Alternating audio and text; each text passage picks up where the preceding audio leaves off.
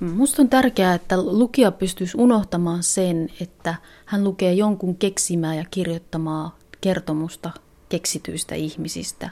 Jos siinä onnistuu, niin sitten on onnistunut kirjoittamaan hyvän romanttisen tarinan.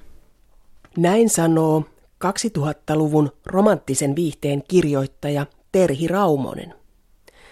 Julkisessa sanassa puhutaan tänään romanttisesta viihteestä. Oululaisen kolmiokirjan lukemistoilla on pitkä historia. Nyyrikki ilmestyi ensimmäisen kerran vuonna 1904. Ja aluksi se oli kaunokirjallinen viikkolehti, jossa oli lähinnä käännettyjä tarinoita. 1920-luvulla sitä tehtiin jo lähes yksin omaan kotimaisin voimin. Lehden kirjoittajakaartiin on kuulunut maan eturivin kirjailijoita, kuten Mika Valtari, Pentti Haanpää ja Kalle Päätalo. Kolmiokirja julkaisee nykyisin Nyyrikin lisäksi viihdepokkareita, lääkäri- ja timanttisarjoja sekä ristisanoja. Tapaamme tässä ohjelmassa kolmiokirjan lukemistolehtien päätoimittajan Eeva Vainikaisen sekä toimittaja Terhi Raumosen ja kirjailija Tuija Lehtisen. Aloitetaan lähetys Tuija Lehtisen katkelmalla. Kettunen tuli vartin kuluttua ulos huoneesta. Viheteli hyvän tuulisena ja heitteli Pirjolle lentosuukkoja, joita tyttö ei ollut näkevinäänkään. Hänen mentyään Pirjo hiipi työhuoneeseen, näki harottavan hiustukon paperikasan yläpuolella, tunsi tupakan tuoksun ja henkäsi helpotuksesta. Jos Pertti heittäytyi polttamattomaksi, niin silloin oli puheiden mukaan piru irti. Lähetä se piti nytkin. Liikemies Kettunen ei tiedä mitään Hynysen toimista, Pertti ilmoitti Ivalien hymy kasvoillaan, mutta se tietää. Kettusen tausta pitää selvittää. Siinä oli poliisi päähenkilönä. Poliisi päähenkilönä, joo. Että kyllä näissä on vaikka mitä. Se on hirveän kiva kirjoittaa yleensäkin sillä, että me niin mietitään, mikä päähenkilön ammatti olisi ja ruveta kehittelemään siihen sitä työympäristöä ja minkälaista ihmisten kanssa se on tekemisissä ja mitä ongelmia siihen tulee. Oli jo silloin aikoinaan näiden lukemistojen kanssa ja nyt myös niin kuin aikuisromaanien parissa on sillä että mulla on usein just se lähtökohta on ammatti. Kirjailija Tuija Lehtinen, kirjoitit aikanaan kolmiokirjan naisten viihden lukemistoihin juttuja. Millaisia juttuja kirjoitit? No ihan normaaleja tämmöisiä tämän päivän elämästä kertovia tarinoita, mutta sitten olen myös paneutunut historiaan ja sairaalaan ja jopa San Franciscolaiseen sairaalaan. No miten susta tuli kolmiokirjan kirjailija? No mä opiskelin aikoinaan Oulussa ja siellä tämä paikallinen kolmiokirjatalo julisti rakkausnovellikilpailun Nyyrikkilehden nimissä.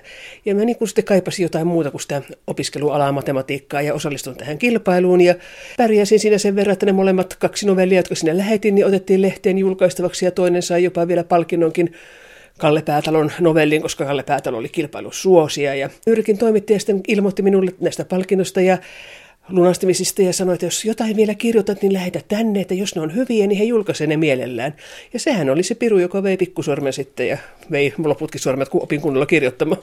No millainen tämä novelli oli, jonka kirjoitit? Mistä kirjoitit?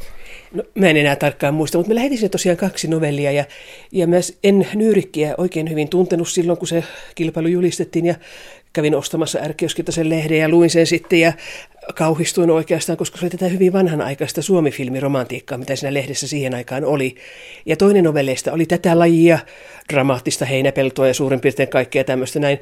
Mutta toinen oli sitten semmoinen moderni, koska se tuntui enemmän omalta alalta tämmöinen humoristinen kirjoittaminen. Ja nimenomaan tämä humoristinen sitten oli se, joka sai sen päätalon romaanin. Ja tuntuu, että tämä on niinku se oikea lähtökohta lähteä tämmöistä iloista, reipasta novellia kirjoittamaan sinne sitten. Ja ne aiheet oli, mä en todellakaan enää muista, että mitä niissä oli silloin, sitten jo niin kauan, se oli 79 tämä kilpailu. 80-luvulla tilastotieteen opiskelija ryhtyi kirjoittamaan romanttisia kertomuksia ja novelleja, niin mi- miten sut ohjastettiin? Mitä haluttiin, että ne kertomukset on? Sä sanoit tässä, että siellä oli vielä 70-luvun lopulla, 80-luvun alussa heinälatoromantiikkaa. Joo, ja niin kuin mä, ensiksi kun mä nyyrikki ajattelin, totta kai tulee semmoinen lehmän hönkäys mieleen, että sehän on tämmöinen hyvin maaseutuhenkinen sana, ja todellakin sitä oli paljon vielä siihen aikaan, mutta ei minua ohjeistettu oikeastaan mitenkään, että nyyrikin rinnalla siihen aikaan oli jo perjantai, ja perjantai nimenomaan panosti vähän tähän modernimpaan naiselämään ja kaupunkimenoon ja muuta. Että kun näiden kahden lehden kanssa piti tehdä sellainen jako, että toiseen kirjoitti vähän tätä maaseutuhenkisempää ja sitten taas tähän perjantaihin tämmöistä kaupunkielämää enemmän. Se on mielenkiintoinen äh, tämmöinen media-ala, että 1900-luvun alusta nyyrikki. Ja sitten kuitenkin ne on jotenkin sellaisia, että ne jää taustalle, mutta ne on erittäin myytyjä. Kyllä ne on olleet myytyjä silloin aikoina, että nythän tietysti ne ei enää samassa määrin mene, koska on tullut paljon näitä kil- kilpailijoita, siis ulkomaisia käännöksiä ja kaikkea tämmöistä näin. Eli novelli on vähän niin kuin hiipunut näissä lehdissä tietenkin, että näitä sarjojahan tulee pari kappaletta enää näitä lukemistosarjoja, että, että ei ne ehkä ihan näin enää mene, koska on tämä mediamaailma ja on kaiken maailman elokuvia ja muuta, niin ne jää vähän sinne taakse. Vai onko ne kertomukset, jotka on jääneet paikoilleen? Ehkä vähän sitä. Mä ostin tuota eilen yhden uusimman tuommoisen, noin luin sen, tämmöisen timanttisarjan lehden ja tuota, hämmästyin siitä, että miten vanhanaikainen se oli. Eli se tarina niin oli vähän sitä vanhaa nyrkityyliä, mikä siinä oli. Eli tyttö on kauhean hyvällinen, rakastuu renttuun, mutta sitten kuitenkin tämä oikea kunnollinen, joka jo ensilausessa selviää, niin hän sen sitten lopulta saa siellä lopussa. Eli kyllä niin kuin tämän perusteella tuntuu, että tämä sisältö ei ole ihan se, niin kuin seurannut aikaansa näissä lehdissä. Joo, mä perehdyin kanssa lääkärille, lääkärisarjoihin ja hämmästyin sitä, että, että niin kuin jos näitä myydään ja nämä on suosittuja, niin se on aika vanhasta maailmasta. Joo. No nämä kertomukset on aika kaavamaisia. Pyritkö murtamaan kaavaa? No kyllähän tietysti yritin panna siihen semmoisia kuvioita, että nyt ei heti ensilauseesta olisi selville, että kuka saa kenet, että tulisi pikkusen jännitystäkin siihen tarinaan. Että kyllä jos ajattelee, että missä hengessä minä niitä rupesin kirjoittamaan, niin ehkä se oli enemmän tämmöistä hiljavaltosmaista henkeä, koska Hiljallahan oli näitä päämäärätietoisia naisia jo heti kirjojensa alusta lähtien, ja minusta se on ollut niin semmoinen hyvä kirja, kirjamerkki, että ei jämähdetä sinne johonkin vanhoihin kaavoihin koko ajan. Mutta oliko asioita, joita ei saanut näissä kertomuksissa kertoa? No en yhtäkkiä muista, että mitään tabuja olisi ollut, mutta tietysti sen erotiikan kanssa piti olla näissä nimenomaan näissä lehdissä vähän hillitympi, että sitten taas näissä lukemistosarjoissa, jotka oli pitempiä, niin niissä tietysti piti saada väriä enemmän, että, että ei siellä sata sivua kuhkittu ennen kuin mentiin sänkyyn. Oliko se sivumäärässä, merkkimäärässä laskettu? no ei se sillä tavalla ollut, mutta se, että kyllä jos lyhyt novelli on, niin siihen saa kaikenlaista tapahtumaa, mutta se, että sataan sivuun täytyy saada jo monenlaisia käänteitä ja, ja silloin ei pelkkä kädestä pitely riitä. Tähän kertoo yleisöstä sitä, että yleisö on aika konservatiivista, että yleisö haluaa tietynlaisen kertomuksen aina, koska se kaava toistuu. Kyllä, ja varsinkin näissä perjantai-jutussa, niin se täytyy olla se tietty semmoinen onnellinen loppu aina. Toki näissä isommissa lukemistoissakin pyrittiin siihen, että he saavat toisensa, jos ei nyt alttarilla, niin ainakin susiparina. Mutta se, että kyllä lukija odottaa sitä, että se löytyy se oikea siinä lopussa. Ja se maailmankuva on, että hetero perhe. No sitä se on ollut näissä kolmiokirjalehdissä tietysti alusta lähtien. Et nyt en viime vuosien lehtiä en tunne, että onko siellä minkä verran sitten tullut näitä sateenkaariperheitä ja suhteita kuvattua, niin en osaa siihen sanoa mitään. No näihin kolmiokirjan lehtiin on kirjoittanut aika nimekkäät kirjailijat. Mm-hmm. Että siellä on Kalle Päätalo, Haanpäätä, Tuija Lehtistä. Sitten on kirjailijoita, jotka eivät halua tulla mainituksi. Miksi sitä pidetään niin häpeätahrana, Tuija Lehtinen? Mä en tiedä, onko se häpeätahra sinänsä. Se on vaan, kun sinne on ruvettu tekemään, niin monet, jotka sitten on oppineet sinne tekemään hyvin noudattaneet deadlineja, on tulleet nopeiksi kirjailijoiksi ja tekevät paljon juttuja, niin ehkä siihen on tullut juuri se tunne, että ei halua kertoa, kuinka paljon sinne on tehnyt, että ei tule tämmöistä tietynlaista konemaista leimaa, vaan tuota, se on sitten säilynyt sillä taka-alalla tämä nimimerkkien allakirjoittaminen. Et en mä tiedä häpeääkö kukaan sillä tavalla. että Kalle Päätalo minua kiinnostaisi kauheasti lukea hänen kertomansa novellit, mutta niitä ei ole vielä löytynyt niistä arkistoista. Tiedetään vain, että hän on niitä kirjoittanut kyllä. Ei ole löytynyt arkistoista. Eikö tiedetä, millä nimimerkillä hän kirjoitti? Mä en tiedä sitäkään, onko se selville. Mä olin joku pari vuotta sitten olin siellä Päätalo-instituutissa käymässä ja siellä juttelin tämän vastaavan kanssa. Ja hän niin kuin sanoi, että kyllä niitä niin kuin on välillä yritetty etsiä, mutta nyt vielä ei ole vaan löytynyt niitä oikeita, että vaikka siellä on tämä Kallen jäämistö on siellä kaikki. Mihin hän kirjoitti? Nyrikkiin perjantaihin? Nyrikki on varmasti ollut se lempilapsi, koska tämä novellikilpailu, johon minä osallistuin, niin se oli nimenomaan Nyrkin ja Kalle Päätalon nimissä. Onko mitään perinnetietoa, että millaisia ne Kallen kertomukset olisi ollut? No mä muistelen, että tämä rouva siellä päätaloinstituutissa sanoi, että kyllä ne olisi ollut niin ihan rakkautta ja romantiikkaa ja ihan reipastakin menoa, mutta en osaa sen paremmin sanoa. Kallehan kuvasi sitä, kuinka mennään naisiin, mutta pääsikö hän sitten naimisiin Nyyringin kertomuksissa? Sitä en uskalla sanoa, mutta ehkä hän kanssa on ottanut sen genreen huomioon siinä ja kirjoittanut sen mukaan, mitä sinne on toivottu. No millaisia nämä naismieskuvat oli silloin 80-luvulla? No kyllähän naiset oli juuri sitä, että ne hommaa itselleen ammattia ja ovat niin päämäärätietoisempia kuin varmasti näissä aiemmissa vuosikymmeninä olleet, mutta, mutta miehet on tietysti aina ollut jollakin lailla meneviä ja hyvässä ammatissa ja ehkä vähän niitä rakkaita renttujakin jonkun verran on ollut sillä kuvioissa, mutta se, että kyllä aina on panostettu siihen, että saa hyvän miehen, joka huolehtii sitten siitä, että rahaa on talossa.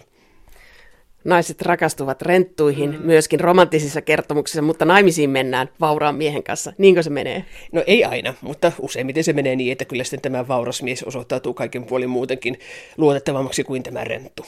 Minusta on mielenkiintoista, että on olemassa lääkärisarja, ja lääkärisarjassa usein päähenkilönä on mies, jonka nainen sitten saa. Niin eikö se ole vähän vanhasta maailmasta, eikö se voisi olla yhtä hyvin liikejuristi?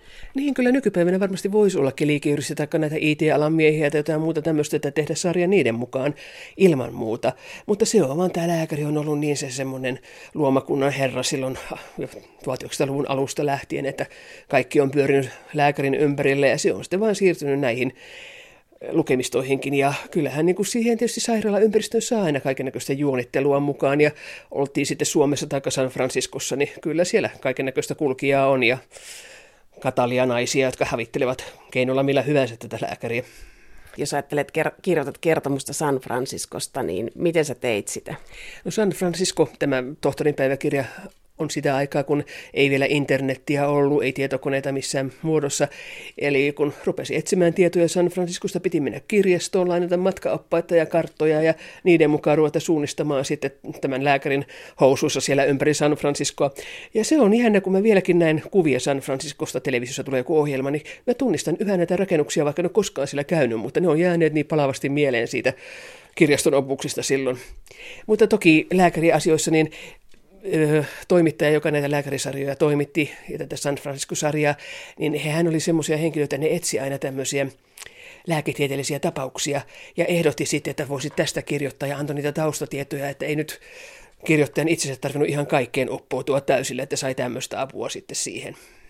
Kun joku ihmetapaus ilmeni, niin sen mukaan sitten tehtiin kertomus. Mm, näin juuri.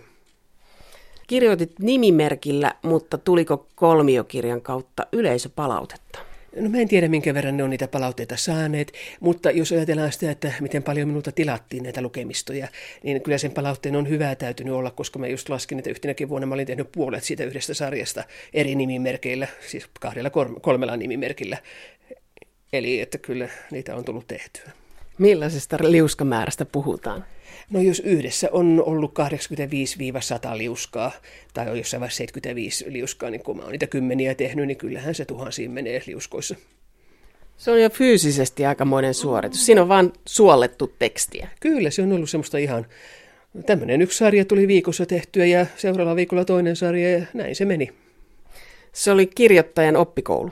Se oli semmoinen oppikoulu kyllä, koska mä en ole mitään kirjallisuuden alaan liittyvää opiskelut.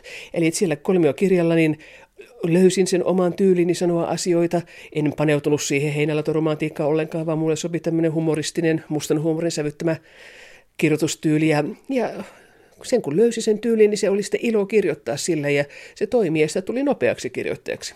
Kun kirjoitit näitä urakalla, niin pääsikö siinä kirjoittaja hyville palkkioille? No niissä oli kertapalkkiot silloin ja tuota, kyllä mä muistan se, että yhtenä vuonna sillä Joni Sihtesvik oli silloin kolmiokirjan johtajana ja se vaan niin tuli mulle kerran sanomaan, kun oli tehty nämä tilitykset, hyvin sinä tienasit viime vuonna. Niin mä olin silloin saanut jotain 100 000 markkaa vuositulona.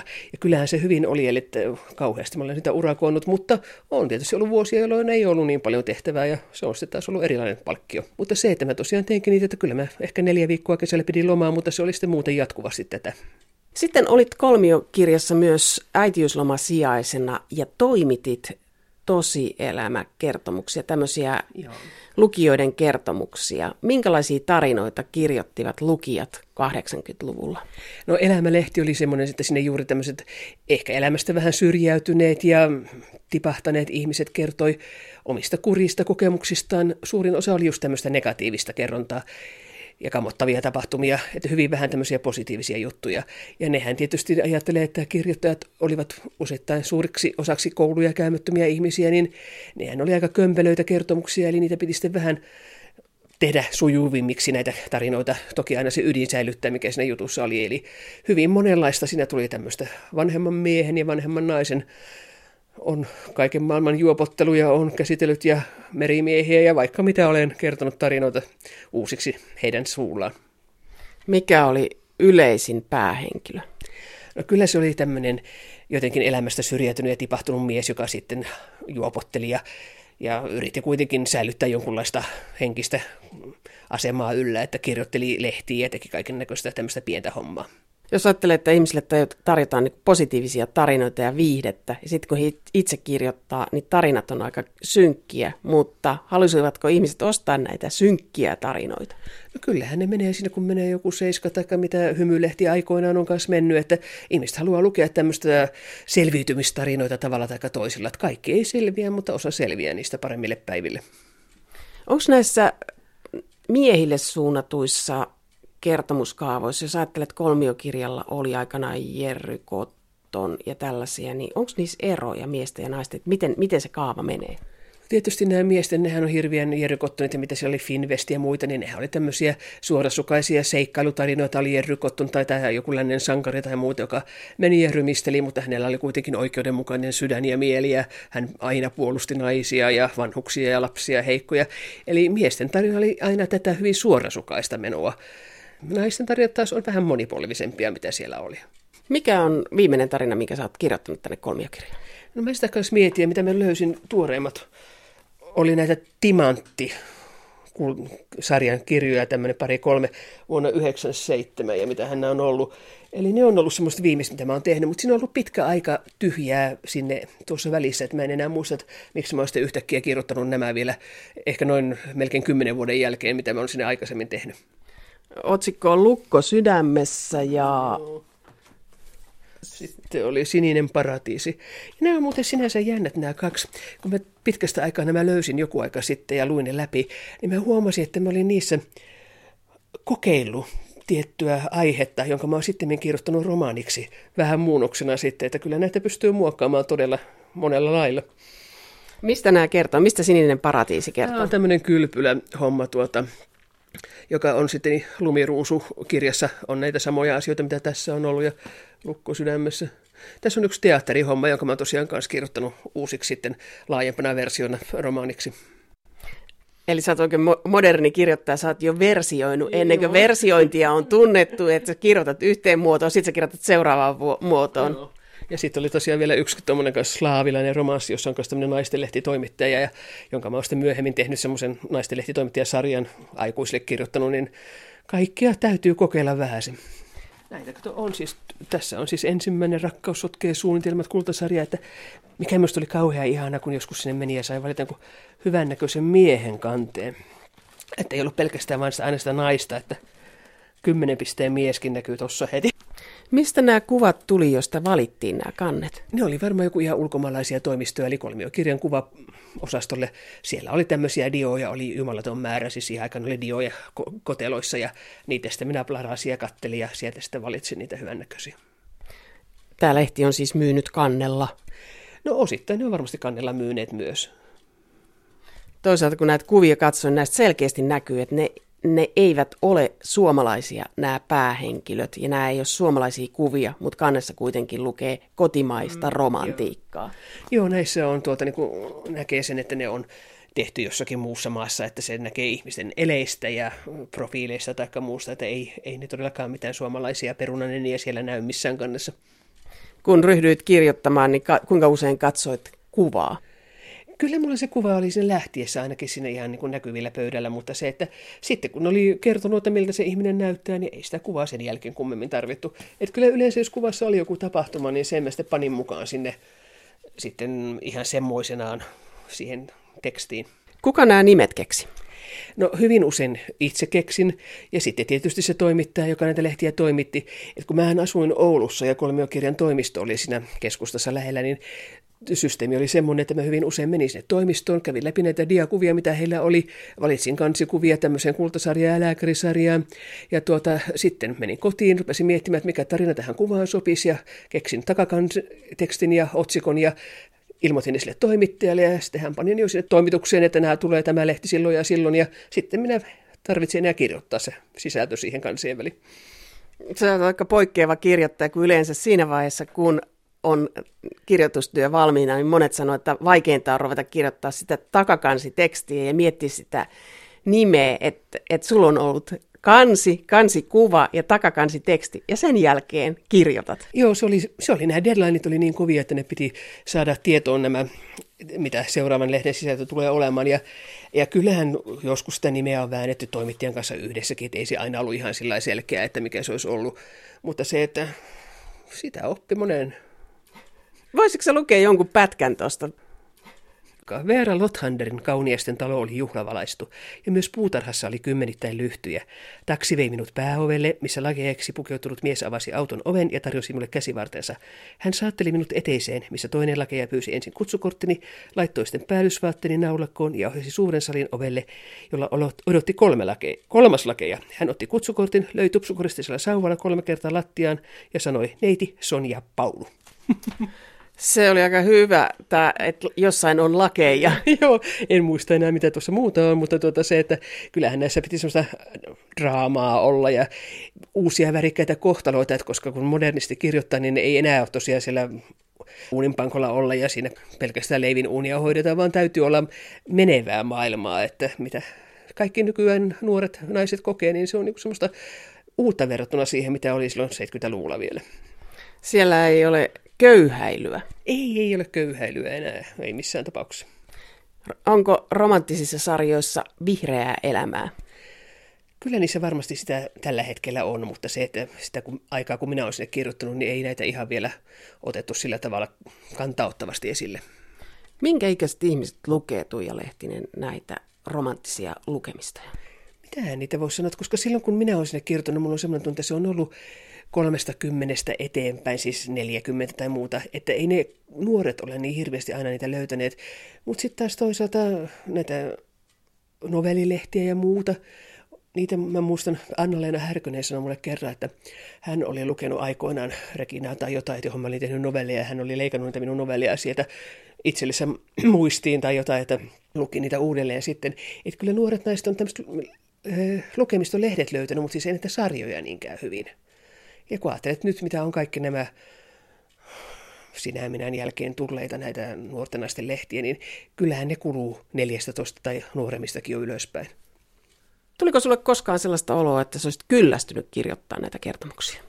No ehkä vähän joskus näissä sairaalahommissa on, kun siis se sairaala, sairauksien pyörittäminen ei minusta nyt aina ollut niin kauhean kivaa, että mä yritin aina jotenkin ohittaa ne nopeasti ne kauheat asiat siellä ja keskittyä sitten niin kuin ihmissuhdehommiin siellä enemmän, mutta en mä sinänsä kyllästynyt, mutta mieluummin tein niitä muita sarjoja kuin lääkäri. Sä kirjoitit myös historiasarjoja. Miten paljon historiasarjassa oli historiaa? No kyllähän tietysti piti tutkia ne ajanjakson pukuja ja muita, että nyt ihan läpi päänsä kirjoittanut niissä. Mutta niin kuin mä tuossa äsken selasin näitä historiasarjoja, mitä näitä on, niin nämä on milloin mikäkin on Venetsiassa tai Venäjällä tai muuta. Eli hyvin vapaastihan ne se sai käsitellä niitä maailmoja ja luoda niitä ihmisiä ja kaiken maailman palatseja ja linnoja. Että se oli omalla laillaan ihan hauskaa, kunhan vaan muisti, että ne puhuu vähän eri tavalla kauniisti ja kohteliaasti ja teitittelivät nämä ihmiset toisiansa, että niin kuin puhekieltä ei voinut käyttää, että se oli oikeastaan semmoinen suurin ero näissä linnasarjoissa muihin. Näissä historiassa sai semmoisia niin aika jänniä ajattelet niin miekkailukin kohtauksia ja tämmöistä tietynlaista romanttista menoa aikaan paremmin kuin nykypäivän näissä jutuissa, koska silloin vanhaan aikaan ei ollut mitään välimatkat oli pitkiä ja muuta, että niin kun tavattiin erilaisia tilaisuuksia, oli näitä suuria juhlia ja kaikkea mahdollista linnaherraa ja muuta, niin siis siinä oli oma viehetyksensä kyllä siinä historiallisessa sarjassa, mutta eihän ne päivänvaloa kestä, jos niitä rupeaa tutkimaan niin kuin ihan oikeassa mielestä, onko tuo ollut mahdollista tuohon aikaan tai muuta, että en ole sellainen historiankirjoittaja, joka olisi tehnyt mielettömiä tutkimuksia asioista. Osuiko feministinen keskustelu näihin naislukemistoihin? No ei sitä hirveästi esille tuotu, mutta se, että kyllähän sitä niin kuin rivien välissä saattoi laittaa sitä, että ei päähenkilö alistunut mihin tahansa, tai että se halusi eteenpäin, ei nyt keinolla millä hyvänsä, mutta se, että ei todellakaan alistunut kaikkeen, mitä häneltä odotettiin. Jos joku kaivaisi nämä kertomukset ja kaivaisi niiden kirjoittajat, niin se olisi aika kiinnostavaa kulttuurihistoriallisesti, että minkälaisia kertomuksia kirjailijat on kirjoittanut sinne. Kyllä, ja kyllä meilläkin niin hyvin erilaisia tyylejä oli, että jos mä ajattelen kollegoja, jotka tunnen nyt ja olen tuntenut silloin, niin, ja heidän juttujaan lukenut, niin kyllä niistä näkyy se tyyli, joka heistä on, on esiintynyt näissä omalla nimellä julkaistussa kirjoissa, romaaneissa ja lasten ja nuorten kirjoissa, että ei sitä karvoistaan pääse.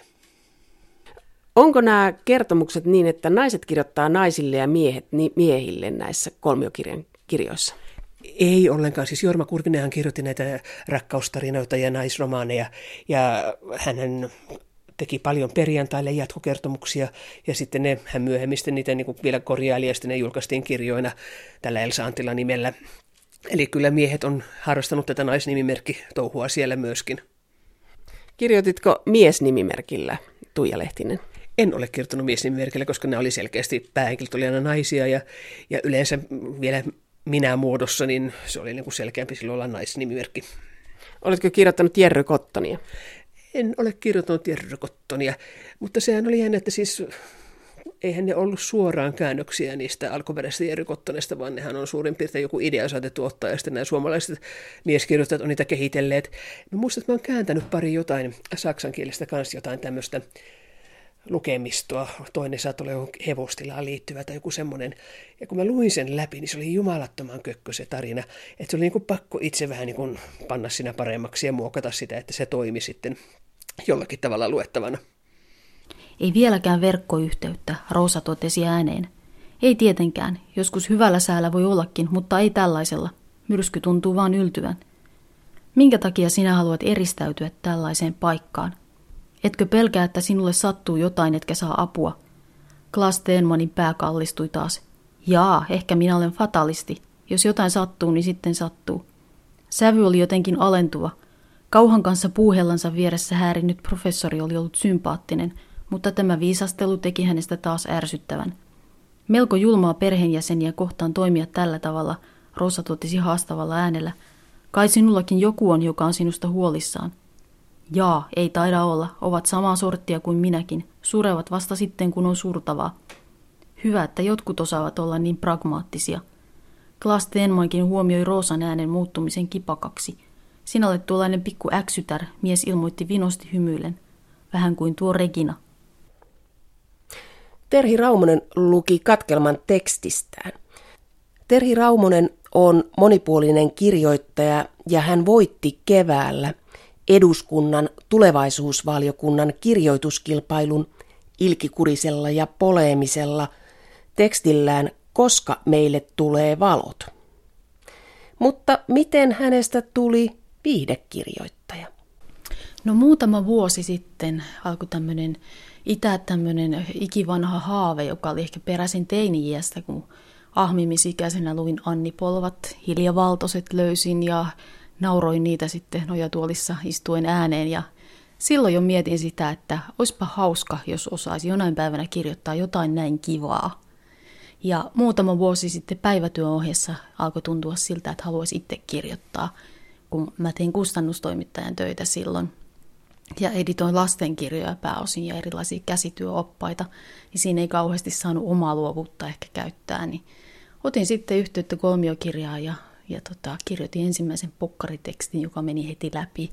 Sinulla ja Tuija Lehtisellä on sama ihanne tai sama esikuva, Hilja Valtonen. Hilja Valtonen mun mielestä toimii nykypäivänäkin ihan ällistyttävän hyvin. Et, et mä luulen, että mä voisin koska tahansa ottaa tuolta vaimokkeen tai minkä tahansa valtosi, joita mulla tuolla kirjahyllyssä on, ja edelleen viihtyä tosi hyvin sen seurassa. Siinä on jotain semmoista hyvin vilpitöntä, aitoa siinä koko Hilja Valtosin jutussa, mitä hän tekee. Terhi Raumonen, kirjoitat äh, kolmiokirjalle romanttisia kertomuksia ja viihdekertomuksia. Mitä lehtiä olet kirjoittanut? Äh, olen kirjoittanut siis lääkäri, pokkareita, timonttipokkareita ja sitten myös Nyyrikkiin jatkokertomuksia ja novelleja. Mulle Nyyrikki oli semmoinen juttu, että mä ehdottomasti halusin kirjoittaa Nyyrikkiin, koska tiesin, että siihen on aikanaan kirjoittaneet Pentti Haanpää ja Mika Valtari ja muut. Ja mä pelkäsin kauheasti, kun lehtiä lopetetaan, että nyt ne lopettaa Nyyrikin ennen kuin mä saan julkaistua siinä mitään. Kerro ihan käytännössä, kun sä aloitat kirjoittaa tällaista kertomusta, niin mitä sä teet? Mä kirjoitan enimmäkseen ensin pelkkää dialogia. Et useasti käy tosiaan niin, että mulla on tiedosto täynnä pelkkiä replikointiviivoilla olevia ja sitten alan täyttämään ne välit kertovalla tekstillä. Koska siinä vaiheessa, kun olen suunnitellut henkilögallerian, niin ne alkaa tietysti mielessä elämään mun päässäni ne henkilöt, niin mä tiedän jo mitä ne juttelee, niin sitten niitä jutut kirjataan muistiin ja sitten sit laaditaan tarina. Miten sä keksit nämä nimet? No nimien keksiminen on ehkä hauskinta tässä koko prosessissa. Yritän keksiä semmoisia nimiä, jotka ei olisi ketään oikeita ihmisiä. Että Google on käytössä ja sitten väestörekisterikeskuksesta tarkistan, että onko jotain sukunimiä, että keksin useasti sukunimiä, niin ettei ole sen nimisiä ihmisiä oikeasti. Kaikissa mun tarinoissa ehkäpä on, on jonkinlaisena nuorana huumori, eli, eli se varmaan periytyy siitä, kun valtosta valtosta fanitan, niin tota, romanttisessa viihteessähän on tietynlainen kaava, mutta, mutta mulla ehkä sitten se juttu on just se huumori, että yritän keventää huumorilla vähän joka käänteessä. Mitä ei saa olla? Ei saa olla epäsympaattista pääparia, eli, eli sankarin ja sankarittarin, heidän täytyy olla sympaattisia, että heihin pystyy samastumaan ja heidän kohtalonsa haluaa eläytyä. Tosielämässä ilkeät ja, ja itsekäätkin ihmiset saattavat löytää itselleen ihanan kumppanin, mutta romanttisessa viihteessä niin ei tapahdu. Naiselle on, on edelleen siis onni päästä naimisiin. Niin, niin se romanttisessa viihteessä useasti kyllä on, mutta tota, itse ehkä yritän ujuttaa sinne sitten muunkinlaista, että voi olla esimerkiksi ammatillisia intohimoja päähenkilöllä ja hän voi siinä ohessa, kun hän löytää tämän unelmiensa miehen, niin edetä uralla ja hänellä voi tapahtua muutakin tämmöistä mielenkiintoista. Onko nämä sankarit aina varakkaita sinun kertomuksissasi? Ei ole. Mulla on aika tavallisia sankareita tässä mielessä, kun romanttisen viihteen kliseehän on se, on se, että sankari on kaksi metriä pitkä, tumma, aatelinen, koroillaan kartanossaan elävä mies. Niin tä, tä, tämmöisestä olen kyllä ihan niin kuin tietoisesti pyrkinyt eroon, että olisi tämmöinen ihana tavallinen suomalainen mies, jonka suomalainen nainen löytää itselle. Kirjoitatko nimimerkille? Kyllä vaan. Miksi? Oikeastaan tota, silloin kun kirjoitin ensimmäisen pokkarini, niin tota, kysyin tätä asiaa, että et, et mikä nimi siihen sitten laitetaan pokkarin kanteen, niin mulle sanottiin, että kukaan ei kirjoita näitä omalla nimellään. Eli se oli aika selvää sitten, että itsekin kirjoitan sen nimimerkillä. Ja tavallaan ymmärränkin sen, että se kuuluu osaksi sitä genreä, että se on osa sitä leikkiä, että on joku nimimerkki, eikä että kirjoittaa omalla nimellään ja, ja on tämmöinen prosallinen kotiäiti Malmilta. Tämä romanttisen viihteen tämmöinen salamyhkäisyys kirjoittajien kohdalla, se on säilynyt yli sata vuotta. Jos ajattelet, että meillä kuitenkin arvostetaan TV-viihdettä ja siklittiä, mutta sitten tämmöinen romanttinen viihde, joka on tämmöisissä lehdissä, niin se on jotenkin vähäpätöisempää ja se pitää salata. Ja on myös kirjailijoita, jotka eivät halua tulla mainituksi, että ovat kirjoittaneet romanttista viihdettä. Terhi Raumonen, sä oot kustannustoimittaja. Mitä sä ajattelet tästä? Mistä se kertoo?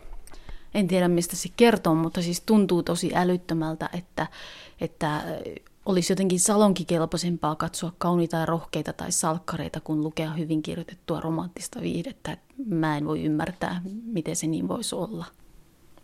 Johtuuko romanttisen viihteen aliarvostaminen siitä, että se on naisille suunnattua? No semmoinen tulee väistämättä mieleen, koska ei, ei miesten kuluttamasta kioskikirjallisuudesta, ainakin ennen vanhaa, en tiedä onko enää edes olemassa näitä lännen sarjoja ja sun muita, niin ei niistä ole puhuttu hömppänä niin kuin naisten romanttisesta viihteestä. Terhi Raumonen, kerro jonkun kirjoittamasi tarinan kertomus. Tässä on ilmeisesti, mikä tämä on otsikko, kiveen kirjoitettu rakkaus. Mitä siinä tapahtuu? No tähän käytin pitkälti omia kokemuksiani, koska päähenkilö on kustannustoimittaja joka alkaa toimittaa tämmöistä tietokirjaa, kiviin liittyvää tietokirjaa. jonka on kirjoittanut professori Klaas Steenman. Ja, ja professori on tämmöinen hyvin erikoinen ihminen, jonka kanssa tällä päähenkilöllä ei heti alkuun synkkaa, mutta kuinka siinä sitten käykään matkan varrella. Tämä on aika lähellä omaa maailmaa, mutta tämä on jännä myös, että Tuija Lehtinen kertoi myös sitä, että hän usein valitsi ammatin mukaan. Että hän alkoi kirjoittaa jostain ammatista, hän pääsi tutustumaan poliisin työhön tai muuta ja siitä rakentui kertomus. Näin se varmaan on, koska okei, okay, Tuija Lehtinen on sitten hankkinut tietoa siitä ammatista, että mulla on useasti semmoinen ammatti, jossa on itse toiminut joko niin kuin lyhytaikaisesti tai pitempään. Mulla on kirjakaupan myyjiä ja kustannustoimittajia ja toimittajia ja tällä viisiin, että, että, että saan siitä heti jotenkin todemman ja elämänmakuisemman kuin se ammatti, jota päähenkilö harjoittaa, niin on sen kuvaus tuntuu todelliselta. Miten tämmöinen romanttinen viihde eroaa sellaisesta kirjallisuuden genrestä kuin shiklitistä, naisten viihteestä. Mikä ero siinä on? Ei se mun mielestä oikeastaan eroa. Et ehkä chiklitissä on, on korostuneemmin jostain syystä tämmöinen shoppailu ja tämmöinen, mikä, mikä tuntuu etenkin käännetyssä chiklikirjallisuudessa olevan tämmöinen juttu, että rahan käyttö ja shoppailu ja tämmöinen korostettu pinnallisuus, niin ehkä se on sitten liittyy siihen lajityyppiin. Otetaan vielä ohjelman lopuksi yhteys Ouluun ja kysytään kolmiokirjan lukemistolehtien päätoimittajalta Eeva Vainikaiselta, millaista viihdettä siellä nykyään kustannetaan? No, meillä on neljä lukemistolehteä. Nyyrikki, joka on vanhin, ja tosielämää, ja pienoisromaanit, lääkäri ja timantti. Minkälaisia on nämä Nyyrikin äh, lyhyet kertomukset. Mitä siinä on tapahtunut vuosien aikana? No alkuaikoinahan Nyrikissä oli, oli sellaisia teemoja kuin naisten oikeus koulutukseen, suomen kielen asema. Tosiaan elettiin 1900-luvun alkua. Nämä asiat ei ollut itsestään selviä. Kirjoitettiin myös yksinäisen äidin asemasta ja aviottaman lapsen ongelmista – Eli ne oli aika yhteiskunnallisia silloin alkuaikoina.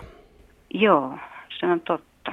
Ja ne on mennyt kevyempää viihdettä kohti nykyaikaa tultaessa. Niin, kevyempää tai sitten ehkä semmoista yksilöllisempää onnen tavoittelua. Minusta tuntuu, että me eletään nyt tämmöistä hyvin, hyvin yksilöllistä aikaa ja henkilökohtaisen onnen tavoittelu on on voimakkaampaa kuin silloin, kun aineellisissa oloissakin ja yhteiskunnallisissa oloissa oli paljon enemmän korjattavaa kuin mitä, mitä nyt on. Kolmiokirja myi Reginan. Miksi kolmiokirja myi Reginan? Se ei enää kannattanut. Kulut olivat suuremmat kuin tuotot. Kuitenkin äh, markkinointi- ja mainontalehden mukaan kolmiokirjalla on viime vuosina lamasta huolimatta tai taantumasta huolimatta mennyt aika hyvin, että viihde ja romantiikka myy. Kyllä, kolmiokirjalla on kyllä lukemista ja lisäksi myös, myös ristikkolehtiä, että ne täytyy siihen liikevaihtoon laskea mukaan. Mutta kyllä, kyllä viihde myy ihan mukavasti. Siis myös romanttinen viihde. Myynti on vakaata ja Kolmiokirjan viihdelukemistoissa mainostetaan, että suomalaisia lehtiä. Millaista on suomalainen romantiikka? Onko siinä erityispiirteitä, kun sitä mainostetaan kerta suomalaisena? Kyllä siinä on, on erityispiirteitä. Suomessa esimerkiksi naisten työssäkäynti on, on hyvin yleistä. Sitä myötä sitten taloudellinen itsenäisyys ja muukin itsenäisyys niin kyllä se vaikuttaa näihin viihdetarinoihin myös. Eeva Vainikainen, tarkoittaako tämä sitä, että kansainvälisissä ta- tarinoissa nainen on ehkä vähän epäitsenäisempi? Kyllä se voi olla, voi olla näin, koska tuota, kun suomalainen nainen etsii miestä rinnalleen, niin hän ei etsi elättäjää, vaan kumppania. Mutta jossain toisessa maassa se voi olla toisin. Onko erotiikka muuttunut vuosien aikana? Onhan se toki, toki muuttunut. Että jos nyt jätetään se 1900-luvun alku ihan omaan rauhaansa, niin ei vielä 60-luvullakaan, niin ei ollut soveliasta kirjoittaa sillä tavalla, että naisella olisi joku oma erottinen minä ja omat erottiset tarpeensa edes avioliitossa. Että kyllä naisen tuli niin kuin seurailla miehen tahtoa ja miehen halua. Se, se on muuttunut paljonkin. Naisesta on tullut itsenäinen tahtava ja seksuaalinen vuosien aikana. Ja se näkyy myös kertomuksissako? Kyllä se näkyy, että nainen on silläkin tavalla monella tapaa oman elämänsä muokkaaja. Ja näissä kertomuksissa saa kuvata seksuaalista aktia nykyään? Saa, saa toki.